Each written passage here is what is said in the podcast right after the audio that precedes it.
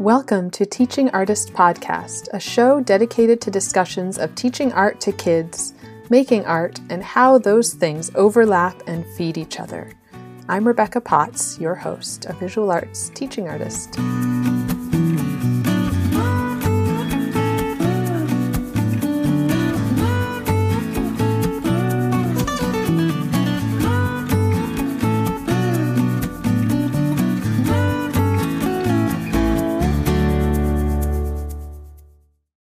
Hi, we're in mid April now, and time is hitting me. It's been over a year of various degrees of lockdown, over a year since I set foot in a classroom. I was able to get my second dose of the vaccine this week. Ah, and I am feeling so hopeful as I see more and more vaccines roll out yet still worried for our children and students, for the parts of the world and the country with less access where COVID is still raging. Ah, it comes in waves, like everything hope and worry, cresting and falling. These conversations with teaching artists lift me up, and I hope they do the same for you. Huge thank you to Christopher Bursk, who just joined as a supporter through Anchor. It is so meaningful to me when someone offers financial support to help keep this podcast going. It has allowed me to hire editors so that I can keep up the pace of producing weekly episodes while juggling all the things. If you'd like to chip in to support the show, I've set up a link where you can quickly and easily do that. The whole thing will take less than 60 seconds. It's anchor.fm slash teachingartistpodcast slash support. You can contribute one, five, or ten dollars per month. If Teaching Artist Podcast is a part of your week and you love what we're doing, please consider visiting anchor.fm slash teaching artist podcast slash support or just clicking through the link in the show notes and supporting the show any way you can today. Thank you. I do feel like every time I re listen to an interview in the editing process, I think of all the things I should have said. It's this imposter syndrome, this tendency to second guess myself and focus on all the shoulda, coulda, wouldas, which I'm trying to eliminate. Do you struggle with that too? In this episode, Pat Cruz shared the heartbreaking story of losing her ability to speak Tagalog due to teachers asking her parents to stop speaking it with her. She also talked about struggling in school and how it began with language, not knowing how to separate English and Tagalog, and falling behind in these boring rote classes. She also shared the pain of struggling, but then being stereotyped as a high achieving student because she is Asian. Pat shared how her experiences as a student really drove her to make learning more engaging and connect it to students' real world experiences to help students who may feel the way she felt. We also talked a bit about the environmental effects of glitter and our struggles to avoid it in the art room, among many other things. I'll share a bit more about Pat Cruz in a minute, but first want to share our featured artist. Each week, I'm sharing a featured artist as well as a guest interview. I'll share a bit about the featured artist here, as well as sharing images of their work on Instagram and on the website. Our featured artist this week is Caitlin Sherman. And she's an artist who had submitted to our winter open call. She was raised in Alaska by her printmaker single mother who encouraged medium experimentation and artistic expression. She is self taught and greatly influenced by the surrealism movement and anything that is colorful, weird, or funny. Some modern artists that she's jealous of are Sarah Rupp, Casey Weldon, David Shrigley, Peter Schmidt, and Rawinda Omar, to name just a few. Generally, Katie works with acrylics on canvas, focusing on the human form and portraits. From her statement about this specific series we're showing, she says this series is born during dark times as a way of escaping to a delightful, bright, funhouse mirror reality.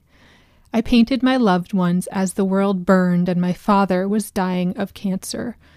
I painted these portraits as my father changed from someone strong and independent to someone I barely recognized.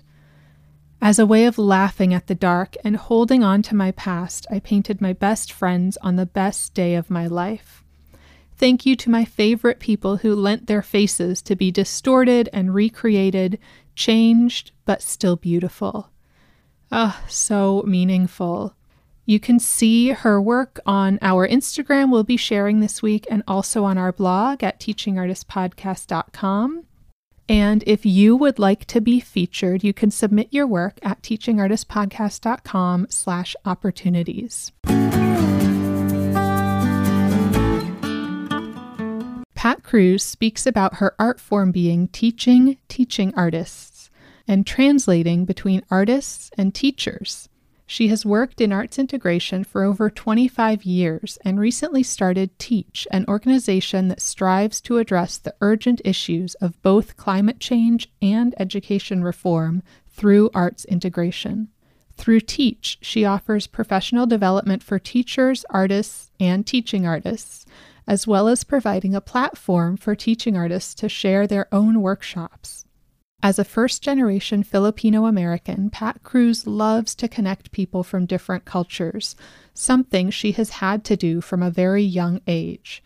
The arts helped her to bridge her two worlds and better express herself when she struggled with language. She wants to help all students, especially those who struggle, to love school and love learning. She is an atelierista and arts integration specialist for the International School of Panama and the founder of the Transcontinental Educator Artist Collective for Humanity, or TEACH. She is the founding director of the Teaching Artists Institute in Maryland and former Chief Innovation Officer for Young Audiences in Maryland. Pat Cruz has over 25 years of experience in integrating the arts into the curriculum she taught for 10 years in public schools in the U.S., where she helped lead an arts integration pilot program beginning in 1998.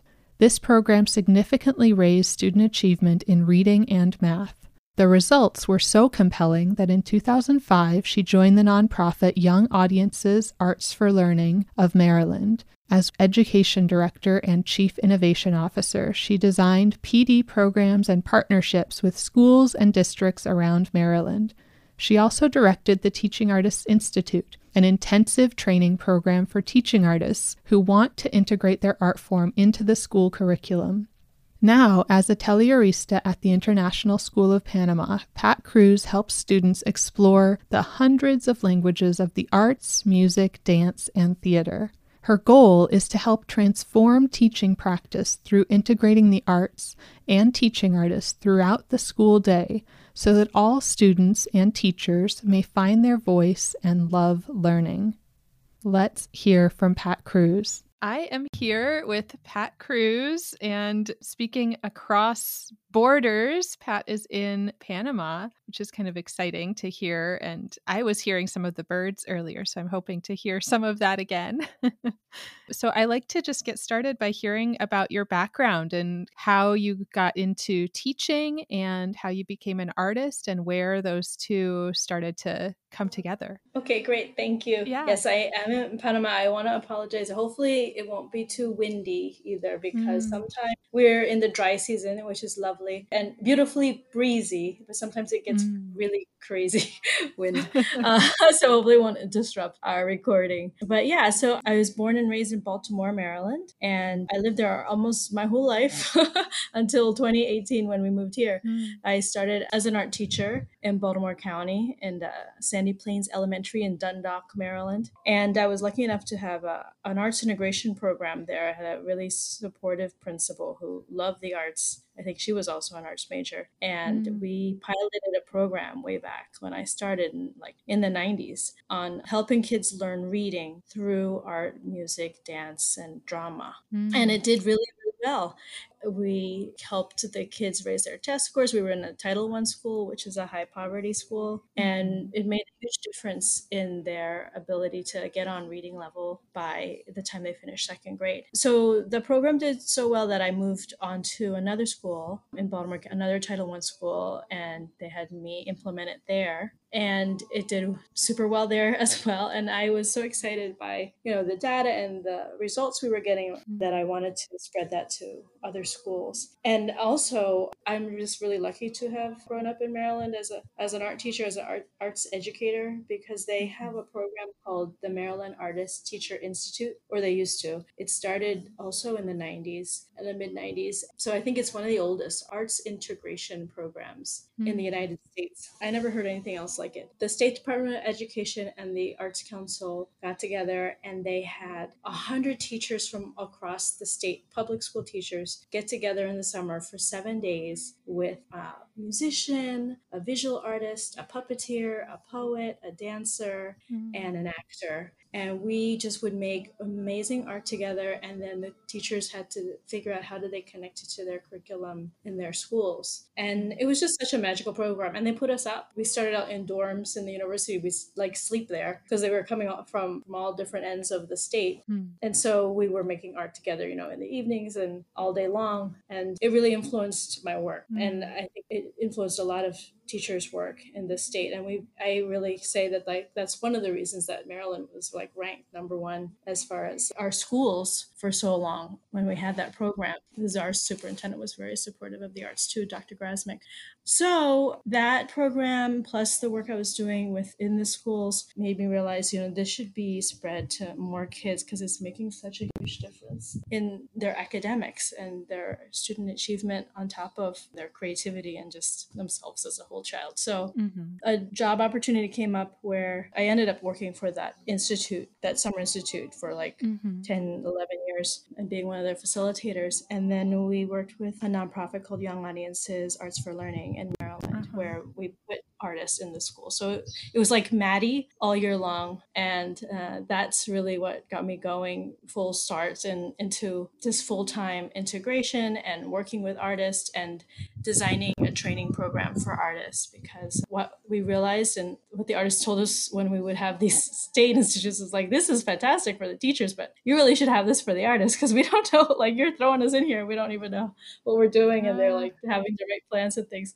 And I'm like, uh, you're right. We need to have a Teaching Artists Institute. And mm. years later, when I started working for Young Audiences, that's what I ended up doing. I was the director, and we we um, worked with a team with the Arts Council and Young Audiences and AIMS, another arts education group, Arts Education Maryland Schools, and we created the Teaching Artists Institute. And that I really think really helped to set the stage because what it became, it was a training for artists, but we had teachers come in on the Saturdays and they were asked to come and were paid to come to help the artist. But what it turned into was this beautiful place that and space where the artist and the teacher could really work together, get to know each other, understand how what they do connect with what mm-hmm. The kids to learn. And then the teachers and artists actually tested it out. They did the residency in the, that teacher's classroom. So mm. every artist had a teacher partner and they got to work together in the classroom. So they had this really long and depth relationship through going through the course together. And then, you know, eventually after years of doing the program, some of those teachers became administrators. And what we found was like the work of artists, teaching artists was increasing because the teachers understood the power of having an artist in the classroom and having artists mm-hmm. in residence in the schools. And then we found that we had um, school districts actually making it part of the budget where artists and residents were a regular part mm. of the school day, which was really wonderful. Yeah, that's amazing. I'm curious if you could share maybe some of the strategies. Like I wrote down when you were first talking about the reading program through the arts, any, if you remember, or if you could share any of the kind of specific strategies for those of you know those of us listening who are in the classroom kind of in it now. Oh yeah. Um, there's lots and and there's lots of resources too. Mm-hmm. kennedy center has lesson plans walters art museum in maryland and baltimore worked a lot with the school teachers and they have a whole website with lesson mm-hmm. plans. But actually um, it's funny because i was just speaking about this before and i guess just some specific strategies. It depends on what you're doing and what you're interested in but also we mm-hmm. want to make it really authentic to the art form so you know sometimes it's not a it's not a good fit and you don't want to make something contrived that's the last thing we mm. want to do we want to honor the art form first mm. and foremost so i think you know some things that have worked for me generally is looking at what the teachers need. So when we focused on second grade, they needed to understand verbs and that they're mm. action words. And I, so I think, oh, what do I do in visual arts that's about action? And I mm. thought, well, gesture drawings, gesture drawings are all about action. It's not about any mm. details or or who the person is. It's just about what action are they doing.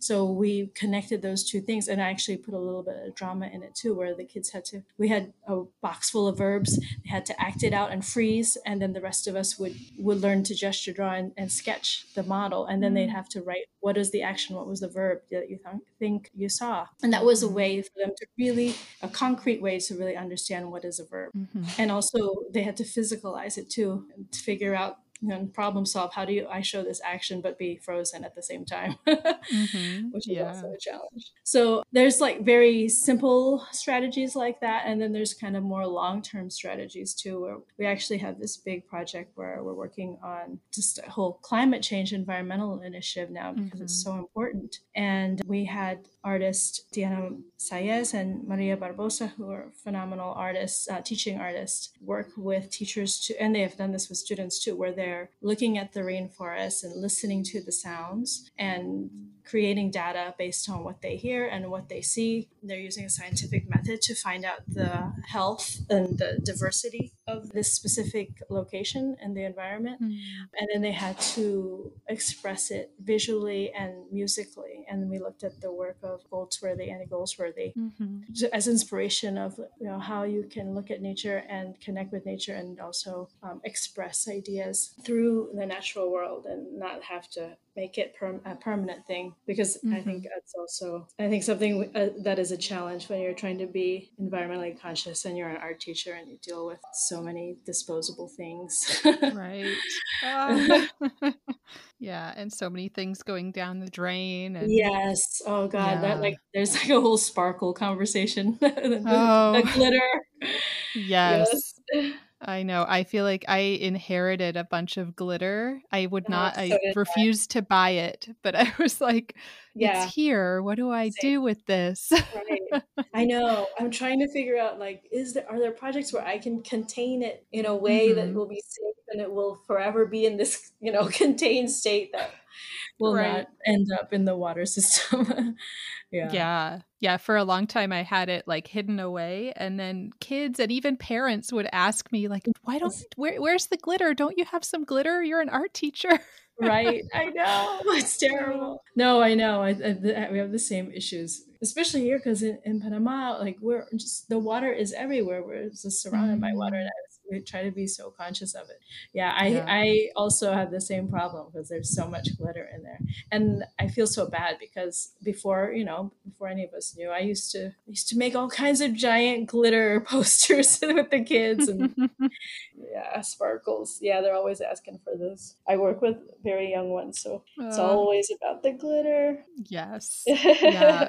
We one solution is, and I I'm not sure if this is really a lot better, but using like the glitter glue where it's kind mm-hmm. of already embedded in a glue so the little bits aren't getting everywhere. Right. And my daughter loves that stuff. She's five. So the little yeah. ones really. This seems like it, yeah, it's a, at least it helps to contain it a lot better. And mm-hmm. I think it's all yeah. about just being responsible with how we manage the waste and make sure right. it doesn't get into the water system. Yeah. yeah. And yeah. so now you're teaching young students there. And I'm also curious how you, like, you kind of started your story as an educator did you always kind of plan to be a teacher? Oh, no, absolutely no. I'm, I guess that, yeah, I don't know if, uh, did you? no, no.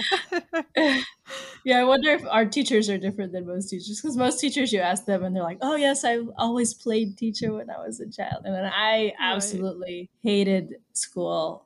so, you know, I did not do well in school. I was a terrible student. Mm. I was the first in my family to be born in the states, so. Uh-huh it was a struggle because you know I had a different language at home. My parents came from the Philippines, though they spoke mm-hmm. English and Philippine and Tagalog, but mm-hmm. I didn't know the difference between the two. We would just interchange the two because that's how right. it is.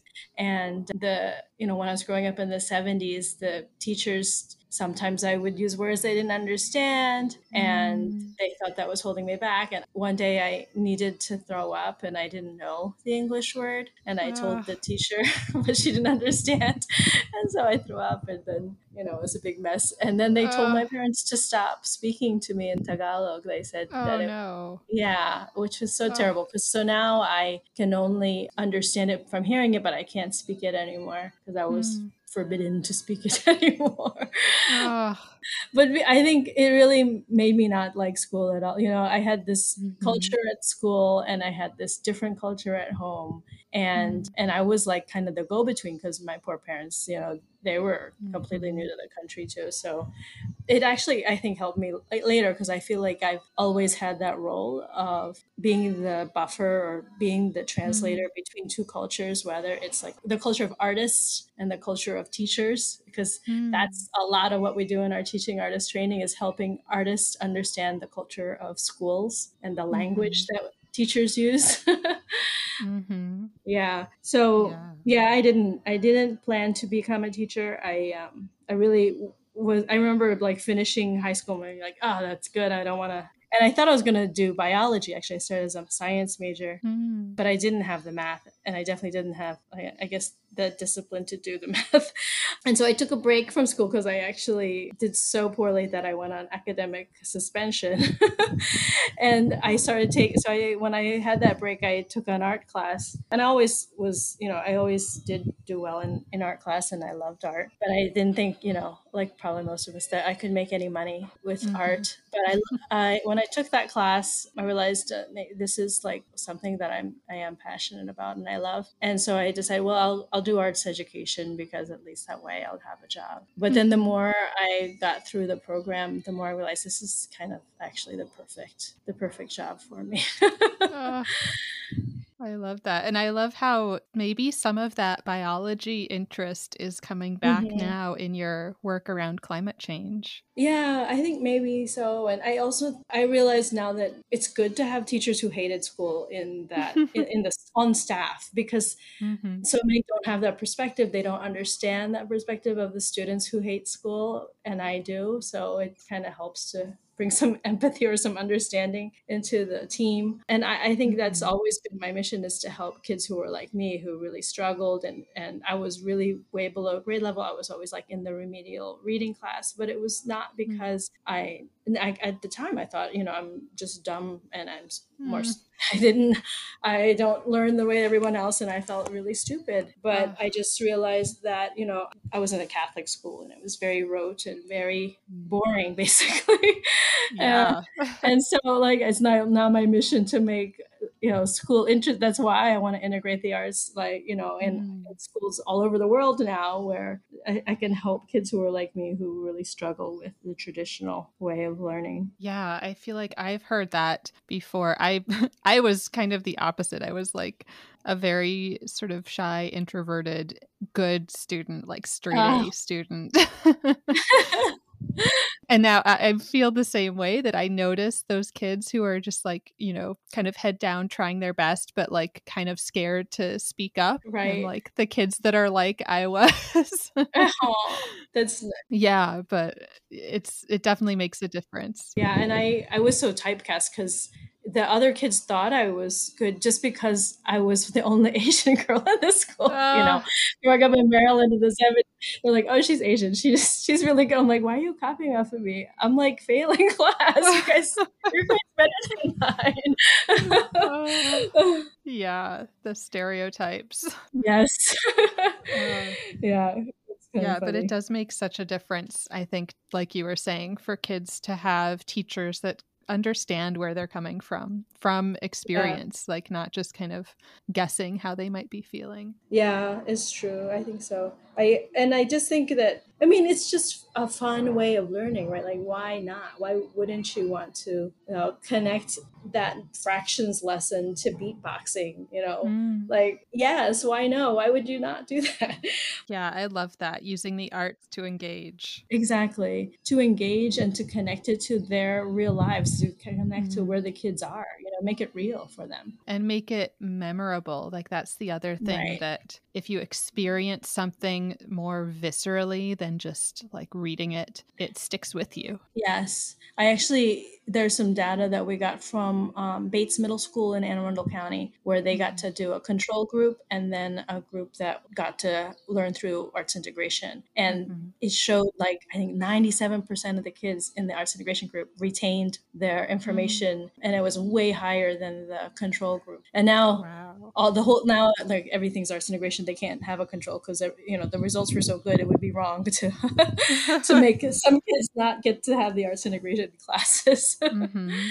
which is really great but i mean i think that everybody all artists I, I, I don't know i feel like general public would probably say you know of course you're going to be more engaged if you are making art while you're learning science and or you're making music while you're learning math mm-hmm. it just makes sense and there's actually lots of neuroscience that backs that up as well. Ah, yeah. I was actually talking with some people about drawing and the connection between drawing, reading, and neuroscience, and like how there's studies about that as well. And I've been seeing in my daughter's kindergarten class learning to read they have there's a lot of drawing involved in learning to read and write oh nice yeah yeah which is really yes. interesting yeah definitely there's a nice uh, little video about why kids should draw more in school in, in general mm-hmm. and like just encouraging all teachers to have kids use drawing in their note taking and just throughout mm-hmm. the, the day in their classes yeah it was really interesting for me to see how they're teaching it maybe one of the benefits to having school be online right now is that I get to sort of be like in the classroom, which is our living room. mm-hmm. Yes. and see what's happening. Yeah. So that's been really interesting just to see how, you know, writing workshop is mostly at age five when they're just learning to write. It's mostly like draw your story and then see what words you can add. Yeah, it's just, I feel like the parents are really getting a whole new picture of what it is, what they're doing in the classroom, what we're teaching. Yeah. As the art teacher, I hardly got to communicate and relate with the parents. And now I, mm-hmm. I have mm-hmm. so much more connection with my parents, especially my pre K classes, because they have to be there the whole time with my little three and four year olds. Oh, yes. and and what does teaching look like for you now? How has the pandemic shifted it? Are you is everything online? Oh yeah, we have been online since March. Okay. Right yeah. away, like I think the second day after they they had the first case in Panama and mm-hmm. we're in an international school where mm-hmm. lots of you know they're traveling all over the place all the time. And so of course that first case we had one of our students who was on the same airplane as the person. Uh. so thank God they shut down the school right away. Mm-hmm. And so yeah, it's been a challenge. We we shut down right away and I think we had like 3 days to prepare prepare. and then we start like I think we shut down Tuesday. We had Wednesday to prepare and start to get things ready and then grab stuff from our classrooms. And then even when we went to back to school to grab stuff from the classrooms, the government's like, no, everyone must go home right now. We thought we would have like a whole day to plan and have meetings, and they they kicked us out because they they're very strict oh. here. We actually have been on really strict lockdown for a long time, and still still we're having issues, you know, with the cases spreading. Mm-hmm. But we yeah we just kind of figured it out. At first, we were on at least the arts teachers and the special area teachers were doing asynchronous. We did everything through video, and which was yeah. really hard because uh, it's just you need the energy of the kids and not to see them mm-hmm. was really really hard and plus you're yeah. just you know i feel like it's one thing to do it live and then let it go and then but if you record it then you are a perfectionist and you want to make it perfect and it just it yeah. took me many many hours to make video lessons mm-hmm. and that and then we came thank goodness when we came back after the summer break, we, you know, the feedback was they wanted more synchronous time with the kids during special time. So mm-hmm. we've been doing all synchronous classes with one asynchronous class a week. And it's so much better. It's easier to plan. It's, they're like, you know, a double edged sword is because one is you you don't know if they're getting it or not. You're just kind of okay, keep going, right? Because you're just teaching the lesson with nobody there. Yeah. But then on the other side, on the flip side, I have to keep the lesson very quick and short because I've got 20 minutes, and we have to deal with the whatever materials the teachers or the parents happen to have in their mm-hmm. classroom. So we've been creative using food, using clothes, using laundry. Uh, you know, I feel like all of us, our teachers, have been like pulling out all the stops, and it's been a whole year, and I'm like running out of ideas. oh yeah, I totally feel that, and you know, I'm like, there's only so many things I can do with your recycling bin yes. and and like well, pencil yeah. and paper. yeah, I know. And now some of them are starting to use dry erase boards. I'm like, oh, mm. I see. We don't want to use paper anymore, which is right. I can understand for a drawing, but like for painting today, I don't know if you can use right. That's not quite gonna work. yeah, and then we have the ones where well, we're at the beach. I don't have my art supplies here. Uh. so that, but the kids they were very creative. Like sometimes they'll use materials that they find on the beach, you know, seashells and rocks and things.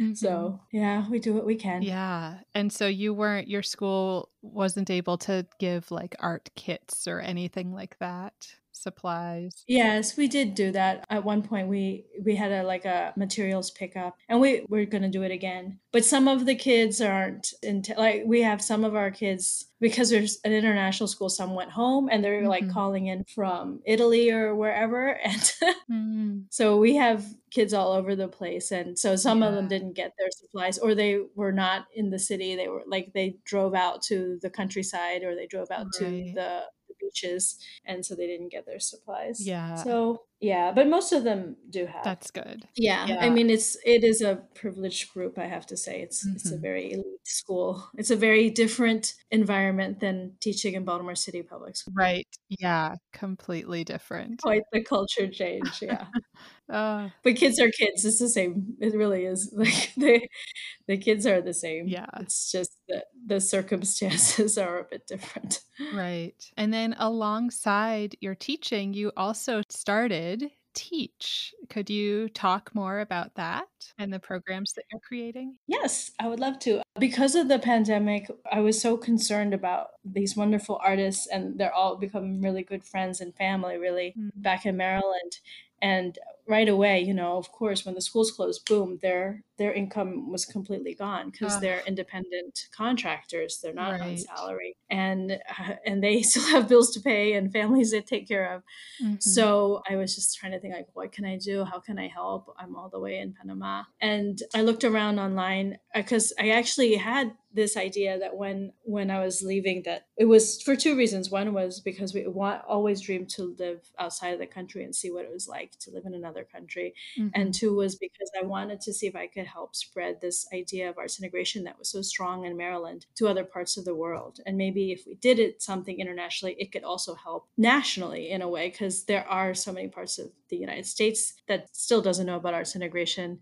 So maybe this international format will help to bring more attention to it. Mm-hmm. So anyway, I I found this great website called Sharetribe or this website building platform. Mm. I think they're in Finland and they offered like 5 months free if you were helping to support people who were affected from the pandemic because it was mm. in April, right? Like in, you know, in the very early parts of the pandemic.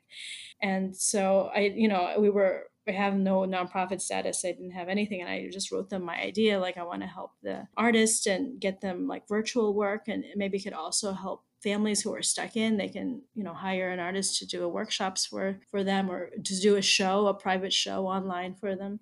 And they said yes that sounds fantastic and they they gave me five months free. I think we all thought oh yeah five months it'll be definitely over by then. Right. Right? Hmm. So it was great because it was like the i used to airbnb back in baltimore which was a fun way to meet people. And it was like the airbnb i say it's like the airbnb for teaching artists because uh-huh. it you have like a it takes care of the money for the artists. It like you can just pay online and then it goes to the artist's account and they don't have to worry about talking about that. That's why I loved about Airbnb. I could like have people come over. I don't have to worry about touching the money and mm-hmm. it just mm-hmm. is all handled by the website. So that is a really nice uh, feature. And then also they can leave reviews for each other. And I mm-hmm. thought it wouldn't be great to have like teaching artists on there. And we have some amazing teaching artists who have joined the Teach program. And Teach stands for Transcontinental Educator Artist Collective for Humanity. Mm. So beautiful. That's our acronym. Thank you.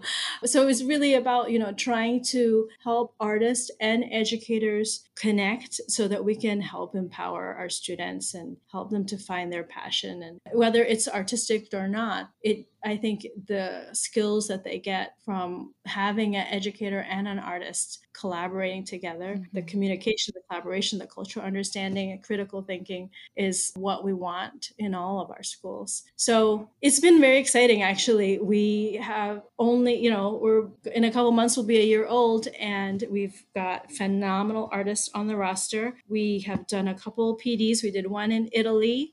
We just did one a week ago in Romania for 50 teachers. They were beatboxing with Max Bent and Jamal Collier.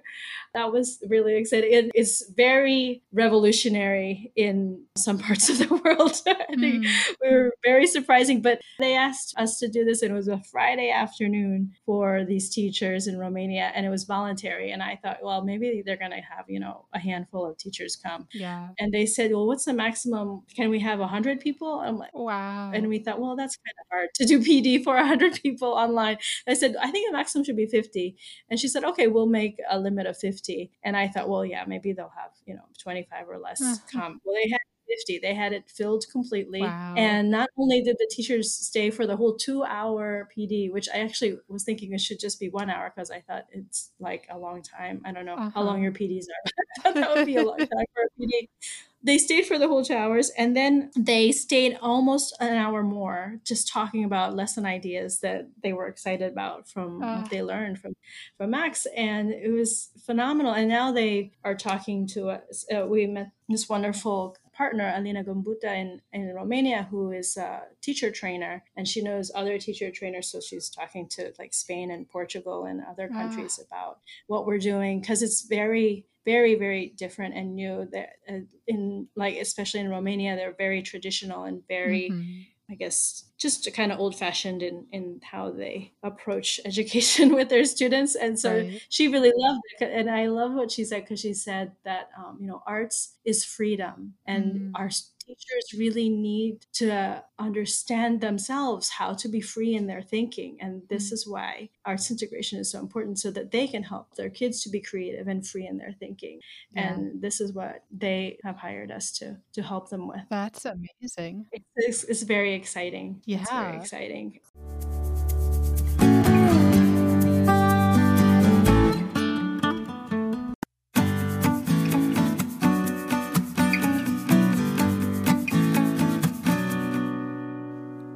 So you have teaching artists can can they sort of post their own this is, you know, like I can do a session about you know beatboxing or i can do a session about painting or you know whatever it is yes. they they can just yes. kind of come on and post what they're able to offer yes absolutely yeah. that's that's like the airbnb side too because you're right. you're your own boss We're, like i'm not the boss it's a collective yeah. and you can decide what you're doing i help i can i can help and assist and facilitate and, mm-hmm. and bounce ideas but it's all it's up to them they decide what they charge they decide you know how to structure it mm-hmm. and they post it there I do recommend that you know that they test it out obviously first, but all of the artists that are, are on there are, are artists that I know because I had to say, hey, try this thing that you right. have no idea what it, what it is. so thank goodness for my good friends who took the jump with me and and have put their work on there. Now I have to say that's the next step is trying to get teachers and schools and even families to to go to the website and mm-hmm. and to look at the fantastic offerings that are there because we have everything from taikoza, taiko drumming from, from Japan, to mm. crochet, to wonderful poets and beatboxers. Mm. So we have a wide variety. We have a vaudevillian um, circus ah. act. so, yeah, so I think that is the side that we're trying to build on now. Is just trying to get now. We have the artists on the collective. We need the teacher side of the collective to mm-hmm. join, and we've been working on that. And the other goal is to try to recreate that beautiful magical MATI program that I told you about in the beginning, yeah. where we had the summer institutes. So we we had last you know in twenty in September I was thinking we would be able to travel by this summer, and maybe we will. Who knows?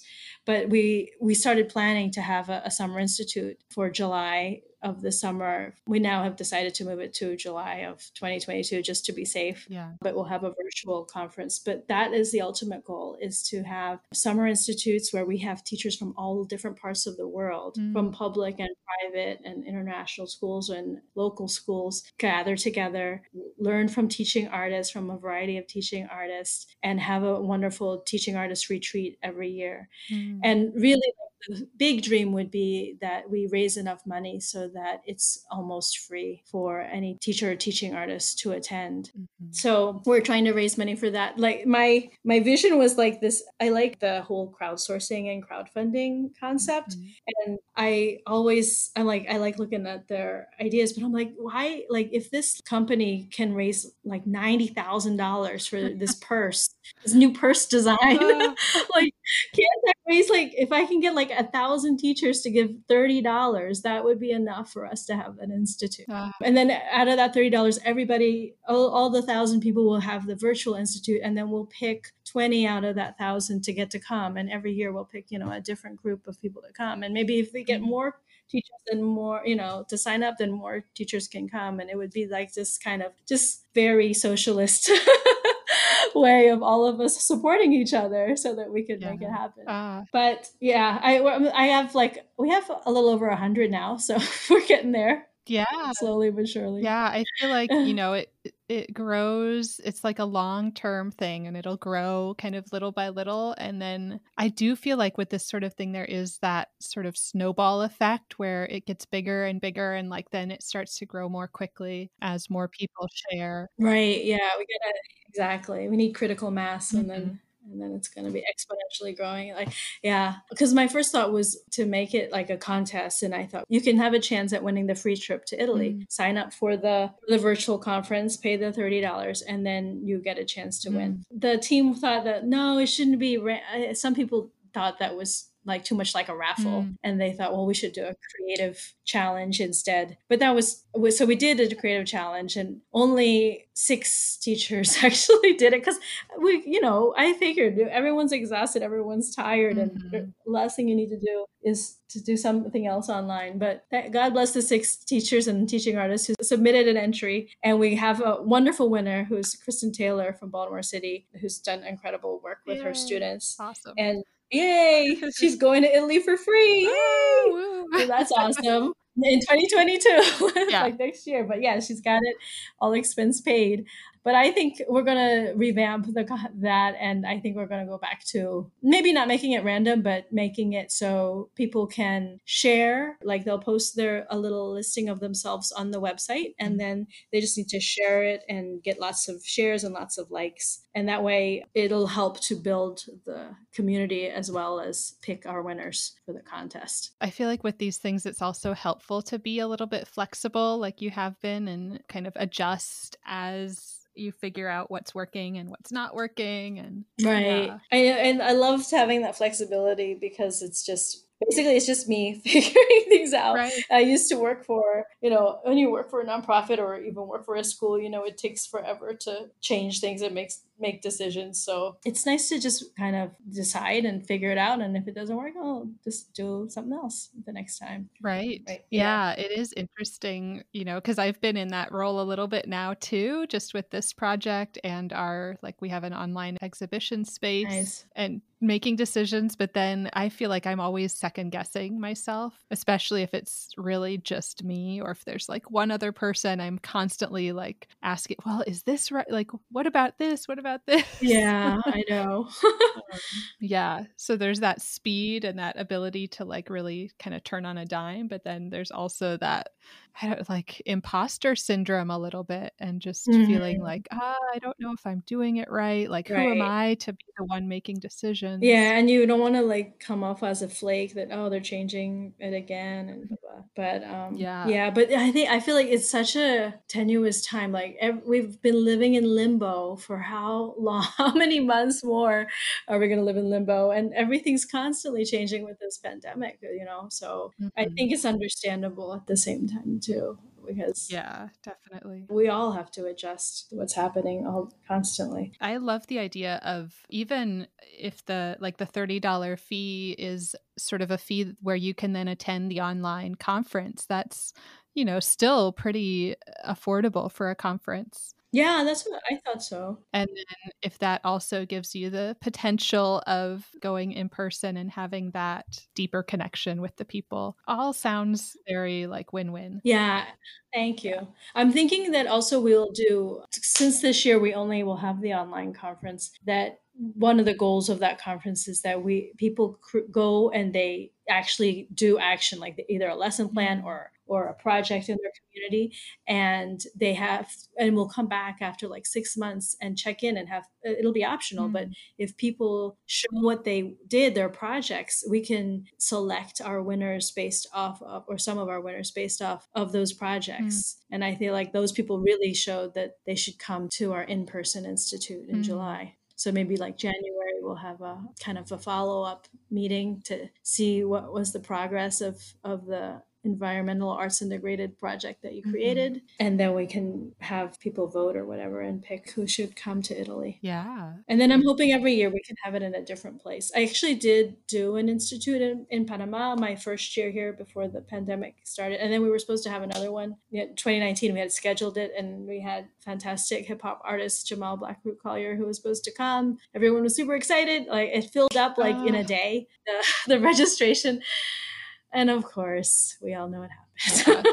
Uh, yeah. So With the idea of having people kind of evaluate their progress with their projects, would that be part of what you're kind of teaching, or would you be offering like evaluation tools, or just because I feel like that's one area where, you know, if you haven't like i know you've worked for some nonprofits that sound like they were doing a really good job of that of like mm-hmm. evaluating and collecting yeah. that data and being able yes. to you know because that data is really important that that's a way to share what's happening and to you know influence and advocate for continued arts integration. Yeah, it absolutely is. So I don't know if that would be part of it. Yeah, we're going definitely we um that'll be part of the training for those who need it and then part of the criteria that we ask for and help to facilitate when they go back to their to their communities.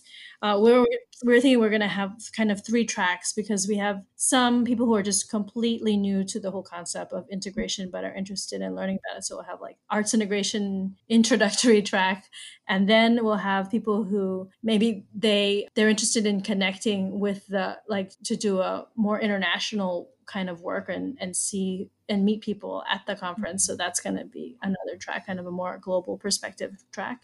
And then um, maybe we have a track for kind of intermediate people who are ready to to do to already know arts integration, but they want to focus on climate change and they want to learn about all the ins and outs of what they can do locally to help address sustainability and climate mm-hmm. change. So, yes, absolutely. Because it's important in a lot of different ways. And I think that's probably the biggest part of what we do in the training is to help teachers and artists understand evaluation. It's funny because as a, it's now, it's my 25th year in education and that's always been the, the struggle. And in a way, like I, I think artists do it naturally, but they just need to understand the the language to use to describe what they're doing because we're really kind of internal and I think intuitive about how we evaluate ourselves and evaluate our things and and it's done well usually but we just don't know how to take that and put it in the language of education education mm-hmm. ease and have people understand it. And I think actually the magic comes when you have educators and teachers talk about that and figure out like really what is the whole purpose of this project? What is the understanding we want them to walk away with? Mm-hmm. what's the big idea and so we really do a lot of kind of backwards design, understanding mm-hmm. by design. Because I'm from Maryland, where Jay McTighe is from, and Daisy McTighe was my boss. Oh. so I learned a lot from, about UBD and understanding by design directly from the McTighes. That's amazing. yeah, it was like I said, I'm very lucky to have grown up in Maryland. I think it was a very, it's very good for art teachers to study there. And like one time I was uh, at a National Art Educators Conference, NAEA mm-hmm. conference, mm-hmm. and what, I think it was in Seattle. And on the plane ride back, I'm looking at the plane and there's like Dick Deasy and all these huge names in arts arts education on the plane. I'm like, oh gosh, hope nothing happens to this plane oh. because there's all of the leaders of arts education are on this plane right now. But I think also it's just because we're so close to DC mm-hmm. and you know where a lot of a lot of them have to yeah. work working in NAE. And where do you, where are you, Rebecca? I'm oh, I'm in Los Angeles. Oh, fabulous. Yeah. So on the other side of the world. The other side. Yeah. We haven't really gotten into your own art making. Do you have sort of a studio practice or are you making time for your own artwork or is it more like I feel like I saw on your website somewhere this idea that like your artwork is almost yeah. this, like translation, this like teaching artists. Right. One of my it was one of my artists who said that a friend of mine, oh. Kevin Martin. He said you're you're a teaching artist whose art form is teaching artists like yeah that's kind of what it is i feel like yeah now it definitely is i you know i i love clay i love pottery and i also love printmaking and i used mm-hmm. to do i used to have my own printmaking kind of side business when i was in baltimore and did a lot of t-shirts and festivals mm-hmm. and when i could you know i guess when i was working at the nonprofit and i was doing this work full time for for that then i got to have my that art form mm-hmm. and i don't know probably can tell from my from the language i use that i'm a big activist too so for that reason i love printmaking because you can you know help with political messages and mm-hmm. And help yeah. like i had my first t-shirt was just be more for peace and that oh. was just right before the iraq war so i've been doing it a long time but very like local locally centric messages but also globally connected mm-hmm. well i guess now that the last three years I, I, think definitely my art form has been has been teach because mm-hmm. it's it's a labor of love outside of my work as a talerista at, uh, at my school yeah it takes so much time and effort to get something like that kind of going and and keep it moving forward yeah, and I, I do think that like, for me, I was I, I was just I just met an artist yesterday, and it's so rare, you know, during these times to meet new people. But I went to volunteer at our community garden, and he was there, and he, he didn't call himself an artist. He was helping with the stones, and he's like, "Oh, I, I paint. You want to see? I just started painting again. I haven't painted in a while because he heard I was an art teacher, and I went to see his work, and it's so incredible. And I'm like, wow, this is um, just so beautiful, and you've done so much. And he's like, yeah, and I haven't painted in like 20 years or something like that. Wow. And I, I think I would go back to it when I when I retire, but mm-hmm. I I very much I think I need to do something that that is addressing urgent needs that I see in mm-hmm. the world and to me like the environment is extremely important and also helping to transform education is extremely important to me. Mm-hmm. So uh, I think that's probably going to be my my life's mission from now on so, until I get too old to do it. Uh, I can picture you like I don't know that you would ever be too old for it. Thanks. yeah. It's funny because when I was working in Maryland, I worked with a lot of younger people. And when we, you know, we started in the 90s, a lot of my friends from that program have gotten older and have retired. But, and the, the young people I was working with at Young Audience were like, wow, how come everyone who's into arts integration is so old? mm-hmm. and hopefully that's changed. Like, hopefully, we, I think, you know, we're having a, a younger generation understand it yeah. and learn about it. But yeah, it's interesting because there's there's so much work still to be done. I think you can get when you live in a place like I always said, you know, I was in the bluest part of the bluest state and like in the bluest city. And to be able to like leave it and then and look from afar at w- some things that we are doing really really well in that place that maybe when you're in it you don't realize that it's it, it is good because every time i think everything's relative and you always have something to complain about but to, mm-hmm. to help to highlight that and to say you know this is a great model that other schools should be using and the fact that our number one in the country as far as our, our school system needs to also have some kind of connection with the fact that we're also one of the highest in how much we spend on arts and education and mm-hmm. if you look at some school systems that spend like nothing or next to nothing on arts education and where they are in the mm. spectrum mm-hmm. of, of, like how well their schools are doing, I bet there will be a correlation. Mm-hmm. Yeah, absolutely. Well, I find it interesting how you're talking about addressing the urgent needs and putting that all of that energy into the environment, climate change, and then also connecting that with education. Um, and I, you know, totally agree that those are super urgent, important needs. And then just thinking about, you know, there's artists that maybe focus their work around those issues as well. Yeah. Just the variety of ways to come at it. And I feel like your approach is I want to be this translator, I want to be this connector of people that are you know able to bring their art form and their knowledge of education together and create change that way and then there might be you know a painter who comes at it with that sort of background like i'm going to paint these images that can inspire people or you know whatever whatever it is. There's just so many approaches to addressing these issues. Yeah. Yeah definitely. And i i hope the thing i really hope for is that every day like especially in the united states most of the time every day t- even teachers and administrators don't see how what they do connect mm-hmm. to the environment and climate change and they don't they don't teach it mm-hmm. and there was actually a survey i saw recently i think by national public television about like 60% or something of teachers say they don't teach climate change because they don't it doesn't connect to their curriculum uh-huh. but really if you understood about what you know really the ins and outs of how what it connects to everything you know that it, we all should be really addressing this in an urgent manner and and seeing how it it absolutely connects to whether you're teaching art or music or science or math. Yeah. There's so many connections. Like we're all connected to the environment and what is happening. So yeah. it, i think it's just my own need to try to make change because i feeling frustrated with mm. with politics and hearing so long people just say you know complaining about it I'm like, I'm not going to complain about it. I need to figure out a way to motivate people to do something about it. So yeah, and that's what we do, right? As teachers, is try to inform and educate mm-hmm. the public and hopefully get them engaged as citizens themselves. Yes, I love that, and just not taking the passive route and sitting back and right. complaining instead. Yeah, you know, being active about it especially in the the you know what's happened in the last four years with so much negativity and so much just complete backwards movements. Mm-hmm.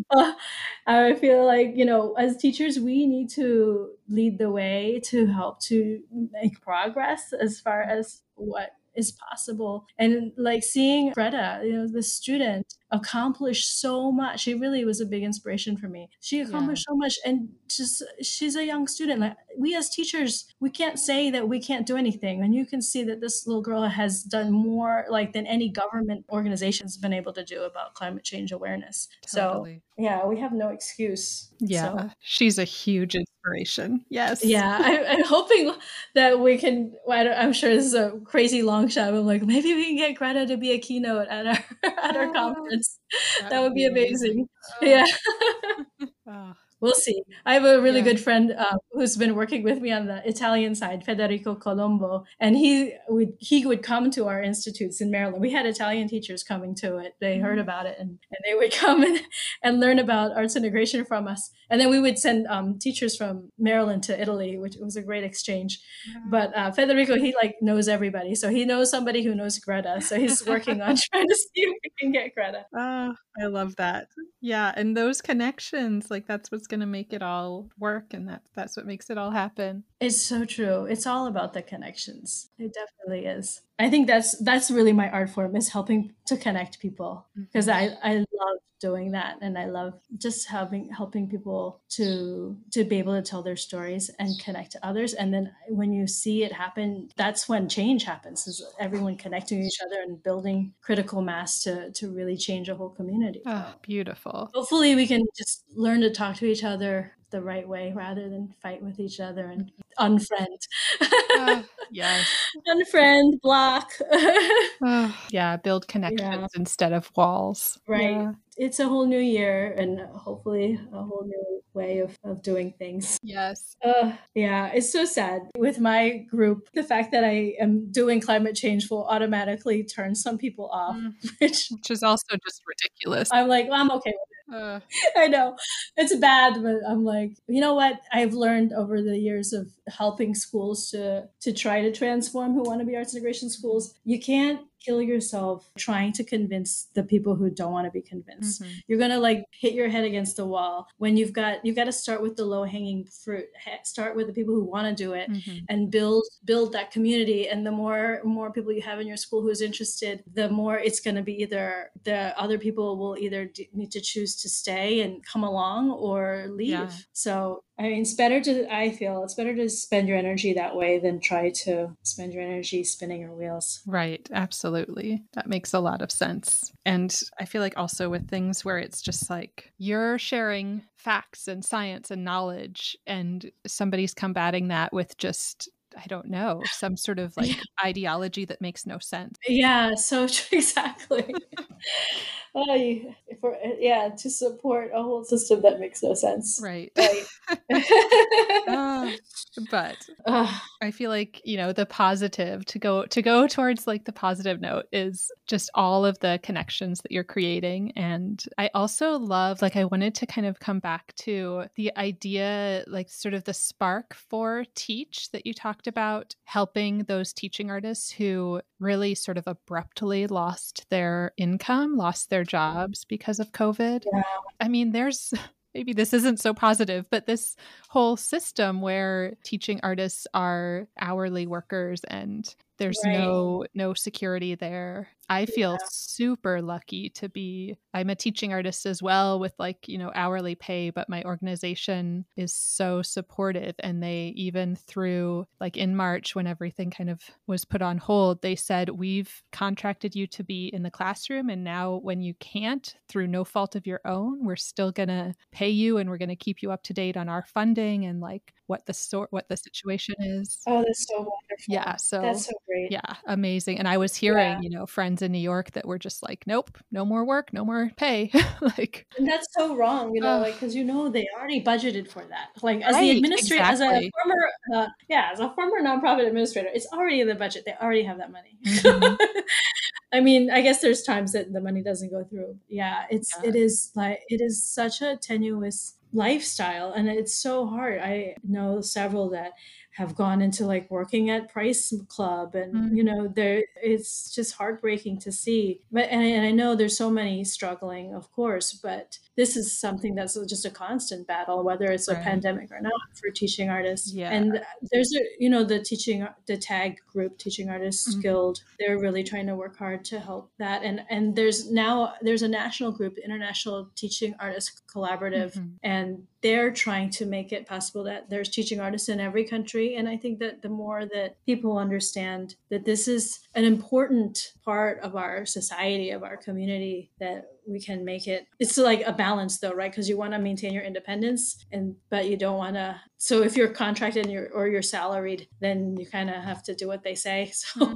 figuring out what that what that should look like for independent artists is tough but you know people who are graphic designers and there's a lot of other independent artists who aren't doing the teaching side mm-hmm. of things but they're doing the, the commercial art side of things they're able to to get the high pay it's so i think it's the whole system of, of not valuing education yeah. is the, the, root of the problem right yeah um, and then um, it's maybe also yeah, it is definitely the root of the problem. I'm just thinking of like contract, you know, if you're a designer, you maybe have a contract for the whole job and part of it is paid up front, but like you're contracted right. like if something happens or whatever, there might be some ways out of that contract, but for the most part it's like nope, sorry. Like we have this you know this promise this contract yes contracts are very, very important. Yeah. Like, why is that not always the case for teaching artists? I know I've heard other states having issues because they don't have a strong arts council. And mm. one thing that helps us in Maryland is that we do have a very strong Maryland our State Arts Council that supports the artists and really they have a website, they have the funding, they have grant money available for schools, and they have also you know set up structures to help to protect them. I mean,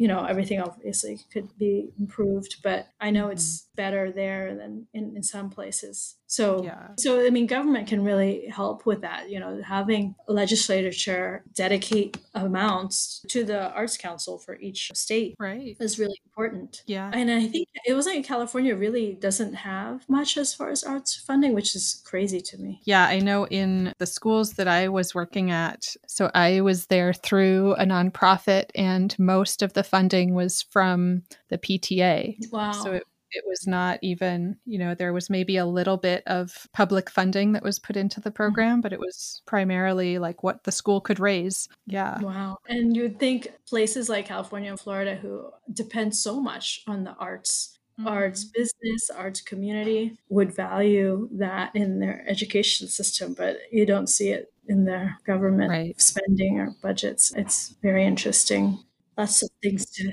keep fighting. Yeah, keep working on. Well, I would love to give you some fun, more like wrap up questions. Okay. so, a really, really broad one. What are you curious about right now? Hmm. Let's see. What am I curious about? Oh, I know. I'm, I'm very curious. I am completely, I am completely obsessed. I cannot stop looking at French homes. French houses in the countryside of France. Uh, so my personal big dream is to to move to Europe. I just I told my husband he's like why I'm like because I just want to see what it's like to live in a more just society. Uh, and we're still in the Americas, and the United States influence just goes all the way down. And so it's very, still very capitalist here for me. Yeah. And I've been looking at these lists of like the top places to retire, even though, you know, we're in our 50s. So we're starting to think it's still a little early, but we kind of want to do early retirement. And if I can just do teach, I would be happy. Or if I can just do teach plus a bed and breakfast, I would be happy. So uh, they say in these like rural parts of France, you can live up 24,000 a year. And so I've been like dreaming of this and and spending my free hours looking online at, at these amazing little farms or, or village houses that are like 60,000 US dollars. Uh, yeah. Amazing. Right? That would be so beautiful. Yeah. Oh. And I've been like joining all these Facebook expats in France groups just to uh. see, ah.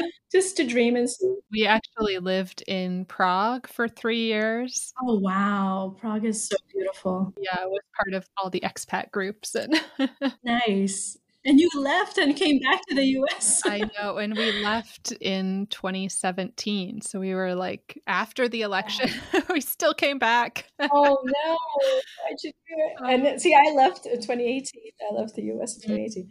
Crazy. Yeah, no, it was. was was it amazing? Was it like a dream to live over there, or did you want to come home? It was beautiful. I think the biggest reasons we came back were that I had my daughter over there, so she was almost two when we moved back, and it was part of that, like wanting to be slightly closer to family. I mean, we came to LA where we my sister's here, but like our parents are nowhere near. Yeah. But my husband's work is is pretty limited where he can be because uh-huh. he works in like TV and film. Oh, okay. So LA or New York is pretty much it for us in the states but yeah, it was partly just wanting to be closer, not having to have an international flight to see yeah, grandparents yeah. and um, aunts and uncles and yeah, stuff. For sure. Then partly the other thing was that a lot of the expats that we knew were there working for like big international companies earning UK or mm. US money. Right. Oh yeah. and we, you know, my husband was working for a Czech company, so it was like the social benefits are amazing, right. but it's also like you're not really saving and you're living sort of modestly, which was fine, but wanting to be able to sort of save for retirement and kind of knowing that eventually we would come back so we wouldn't have that social right. system supporting us forever. Yeah. yeah. So that was part of it as well, just needing to kind of feed back into being able to retire someday right. in the US or yeah, yeah. I, I, know. I know how you feel because I am. Um, I would never have um, even come here to Panama if my parents were still in the states, but they, mm. they decided in 2014 to to fly back to the Philippines. My dad always like from a very young age. I always remember him wanting to go back, and they only stayed because yeah. of us and you know, they were both retired and and i realized you know why why are we keeping them here because my sisters my siblings had all moved away i was the only one still in maryland taking care of them and i said to them finally one day i'm like you know if you want to go back you should go back if that's what you really want and i'm like we're gonna miss yeah. you so much and i go i would go visit them until this happened i would go every year this is the longest i've gone mm. without seeing them but there's so many more family members there you know there's like little ones and mm-hmm. cousins and aunts and, and uncles and everybody's there so and whereas here it was like i only saw them on the weekends and because i was so busy with work and then they were yeah. alone so it was it's just a lot more you know just to have community around them is so much better for them there so because they did that i like well now i can go i mean i really do miss my i miss my friends and fam- my family i've made from living there my whole life and mm-hmm. the other thing that's so crazy about the pandemic is that it's helped me to reconnect with everyone you know that mm-hmm. now especially with our work together working together on teach i get to see them online and talk to them and you know and before the pandemic happened we luckily you know because we're teachers, we would have a lot of breaks and we would fly home like two or three times a year. It's not too far mm-hmm. to go there. And our school right. actually gives us like free airfare home once a year. Oh, amazing. Yeah. The international schools, some of them, depending where you go, you can get a really nice benefits package. That could be a whole other story. yeah. Oh. no, I had no idea about them until I until I we decided to do this. But yeah, it's a whole new world. I love it. Okay, another just kind of fun question. What is your favorite food? Oh, that's so sad right now uh. because I can't I can't get it and I miss oh, it so oh, I know. much. I'm sorry. it's okay. Well, I can talk about it. It'll make me feel better maybe. I my favorite favorite food, I'm a Baltimore girl through and through, is um Baltimore steamed crabs with Old Bay seasoning. And I'm also Filipina, so I have to have it with white rice, like steamed white rice, sticky rice. It's my two cultures. I'm missing my crab cakes and and Baltimore crabs very very much. I haven't had them in uh, over a year now. oh, I'm sorry. I always like that question. I'm always like, is this going to be a hard one? No, that's like hands down my favorite food for sure. Wow. So I'm gonna have to come back home. I don't know. Like I was asking my myself that question: Are we gonna retire in France and just be there? Or I always thought I would go back to Baltimore. I do love. I love my city. Mm-hmm. So and you do need you know your support group. We don't have kids, and I think that's like part of the reason like feel like I am so passionate about this kind of work. But yeah, I don't know who's going to take care of me when I'm old. I have to go back and ask my artists too, my young artists. Yes, your sort of adopted family. Yeah, they definitely are family. Mm, I love it. And thinking of that, is there anyone that you would want to give like a thank you or a shout out to? Oh, wow. Yeah, definitely. I want to give a thank you and a shout out to my wonderful MATI family, John Cicchini, Maria Barbosa, Diana Saez, especially. We've been keeping in touch throughout the pandemic. Once a month, we get together and talk, and it's really helped me so much. And my fabulous teaching artist family to Jamal and Max and Kwame and Matt. Oh God, I don't think I could name everybody because I'll be in big trouble. but they've been super supportive and i think i could never get through this pandemic if we didn't have this technology so that i can can stay in contact with my arts family back home. Oh. So thank you guys so love you and miss you. And i like i sent out a big invite for next year. So i love throwing parties. And i used to my husband and i were kind of famous for our halloween parties back home when we used to live there. So i'm turning 50 next january and pray that everything will be okay and everyone can come to panama for my 50th birthday. Oh yes. That sounds amazing. Yeah, uh, it'll be hopefully, hopefully. Yes, yes. Fingers crossed. That- fingers crossed uh, we keep pushing things back. But vaccinations are rolling yeah. out. We're getting there. We're getting there. Yeah, yeah. Okay, last thing. Where can listeners connect with you online? Oh, thank you. We can they can connect on our website. It's teach T E A C H dash arts A R T S teacharts.org, awesome. or teach-arts.org. That's better. Yeah. Please connect. It's free to register and check out the website. And we're trying to build our collective of teachers, inspired teachers, of teaching mm-hmm. artists, and also of schools and organizations who believe in this kind of work and in arts integration. Because I feel like if we can all work together and and share our knowledge, it, it can only make us stronger mm-hmm. to build that community. So please join us at Teach arts.org. My little commercial. Awesome. And I will link to that as well. Thank you. Yeah. Thank you so much, Pat. This was wonderful just hearing about your teaching there and then also all of the work that you're doing with Teach and the experience that led up to that. Thank you for sharing with us. Thanks so much, Rebecca. I really love your work. Thank you for telling the story of teaching artists. This is a beautiful idea. Oh, thank you.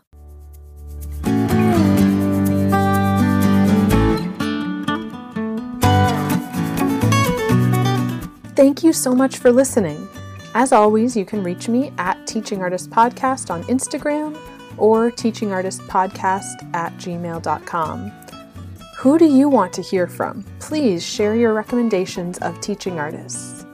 And if you loved this episode, please subscribe, leave a review wherever you listen to podcasts, and follow me. It really makes a big difference. Thank you.